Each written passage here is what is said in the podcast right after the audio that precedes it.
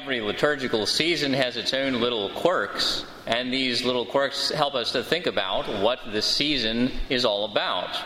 One of the quirks for the season of Easter is we don't read any readings from the Old Testament during the Easter season. This is because the resurrection of Jesus Christ has made all things new. And so all of our readings come from the New Testament in the Easter season. So instead of reading from the Old Testament, during the Easter season, we read from the Acts of the Apostles, which is that great companion uh, book that St. Luke wrote to his gospel, which tells the account of the very beginnings of the church. So you might, during this uh, Easter season, you might sit down and read through the whole of the Acts of the Apostles, really kind of get the whole story. That would be a good thing to do. But if I had to summarize the Acts of the Apostles, I would say that two major themes that we find in this book are community and evangelization. Community.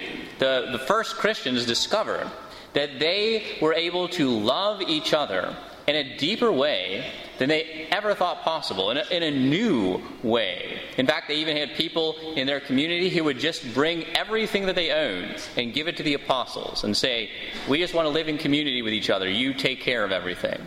And when they got together to pray, sometimes they were so in harmony with the Holy Spirit and with each other that the whole house would actually shake from the Holy Spirit's power while they were at prayer. So they truly were one in Christ. They were truly the body of Christ. That's definitely one of the big hallmarks that we see of the early church. The other big hallmark is, as we see in our first reading today, evangelization. So here are these apostles who were so, uh, you know, lukewarm and self-centered that when Jesus was arrested, they all ran away. And when he rose from the dead, they were also afraid that they were locked in the upper room. And yet now, after Pentecost, after receiving the Holy Spirit, they are standing before the highest officials in their whole nation, before the Sanhedrin. And they're saying to them, We must obey God rather than you. And they're willing to risk anything, anything, even their very lives, to talk about Jesus Christ, to proclaim his name. That is evangelization. And so we see uh, in the Acts of the Apostles how the church at her beginning, at her, uh, in her prime, you could say, really has these great qualities of community and of evangelization. Now, here's the interesting thing. In the gospel, we get another look at these same apostles, you might say, of the church, but before the outpouring of the Holy Spirit at Pentecost. And uh, they are lost and discouraged and very ineffective, we see. They, they don't really know what to do, and so they just do what they know best. They go fishing. Well, you might say the church is like that sometimes today. There is a crisis in the church today a crisis of leadership, a crisis of holiness, a crisis of faith. How are we going to heal all the divisions that exist between us in the modern church? What are we to do about all the people, especially our young people, who leave the faith? And never come back. I don't have magic answers to those questions, but I think what Jesus is suggesting in the gospel today is those same two qualities of community and evangelization. What does he do when he finds his apostles out there on the lake? First, he invites them to breakfast which is not exactly the Eucharist, but it definitely has Eucharistic connotations, right? The, the bread and the fish reminds us of the bread and the fish that were multiplied as a symbol of the Eucharist. And then also, uh, he gives, he particularly takes time out to kind of reinitiate Peter as the head of the church, the one who will feed his flock give him the opportunity to make that threefold profession of love for his threefold denial. And so he reminds us that it is in Holy Communion and in the hierarchy of the church, united to uh, the Pope and the bishops, that we still today find that same community, that same communal life that the church has always had from the beginning. The other thing, of course, that Jesus does in the gospel today is he teaches his apostles again how to catch fish. Right? He, they, he gives them this miraculous catch of fish. St. Peter drags in this net full of 153 uh, great big fish. Well, always in the gospel, fishing is a symbol of evangelization, right? The apostles are supposed to be fishers of men. And so he is again uh, giving them this mission, this call. And so I, it seems to me like Jesus is suggesting that for us too, who live in a, a, period of discouragement and crisis in the church, we can use these great hallmarks of the church, community and evangelization, to really grow. And I was thinking, you know how during the 40 days of Lent, we have certain things that we do prayer and fasting and almsgiving that really help us kind of get into the season.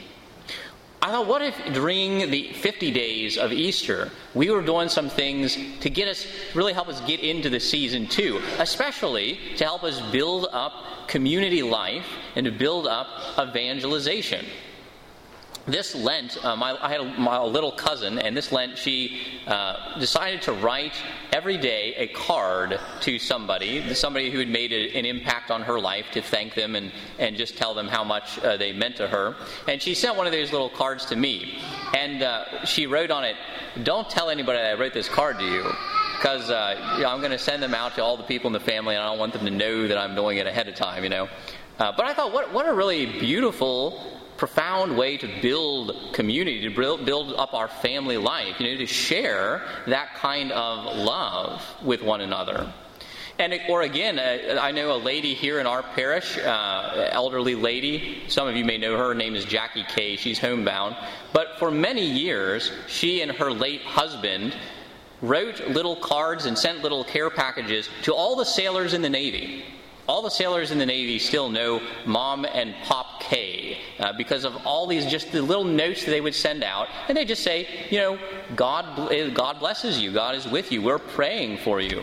And I thought again, what a what a beautiful way of evangelizing. You know, just to send someone a note and say, God is with you, and we are thinking about you, we are praying for you. So I just put that out there as an idea. You know, maybe that's something that we could do during the Easter season, once a week, or maybe if you're as ambitious as my little cousin, once a day. We might write a little note to someone to express love. Or maybe someone that we need to reconcile with. Maybe somebody that we don't know at all. But we can use that as a way to build community and to evangelize. The other thought I had, and this is really something that we would have to do more as a parish, but uh, would be to, to have Mass out in the community. I've seen this done in several other parishes with great effect, including my home parish, St. Joe in Cold Spring. Uh, that especially with summer coming up here, we might have a mass like once a week out in the community. Raise your hand if you live in Oak Brook. Yeah. How about Hanover? Anybody?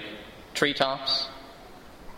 Yeah, I mean, so I don't know all the subdivisions, obviously, but uh, it, and you don't have to be in a subdivision. Even if you just have like a lot of family and friends, and you've got a piece of property that we can have mass on. What if we had a mass like once a week out in the community, and we could discover like how many other Catholics live in our neighborhood that we probably don't even know, you know? Or we could invite the non-Catholics in our neighborhood too to come and learn something about the mass, something about the Catholic faith.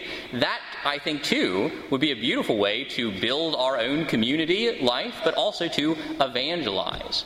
Uh, so, you know, if you think that's a good idea too, and you uh, want to help me with that, if you're someone who can rent out the local clubhouse or whatever they have in your subdivision, uh, let me know. And we can definitely schedule those things over the summer. So, those were just two ideas that I had. Maybe you have other ideas. Maybe you have better ideas. But I do seriously challenge all of us during this Easter season, let's really think of some things that we can do to get into this season and to grow in community and in evangelization so that we can see in our own day, before our own eyes, the church becoming once again as powerful, as filled with the Holy Spirit, and as effective in witnessing to Jesus Christ as she was at the beginning.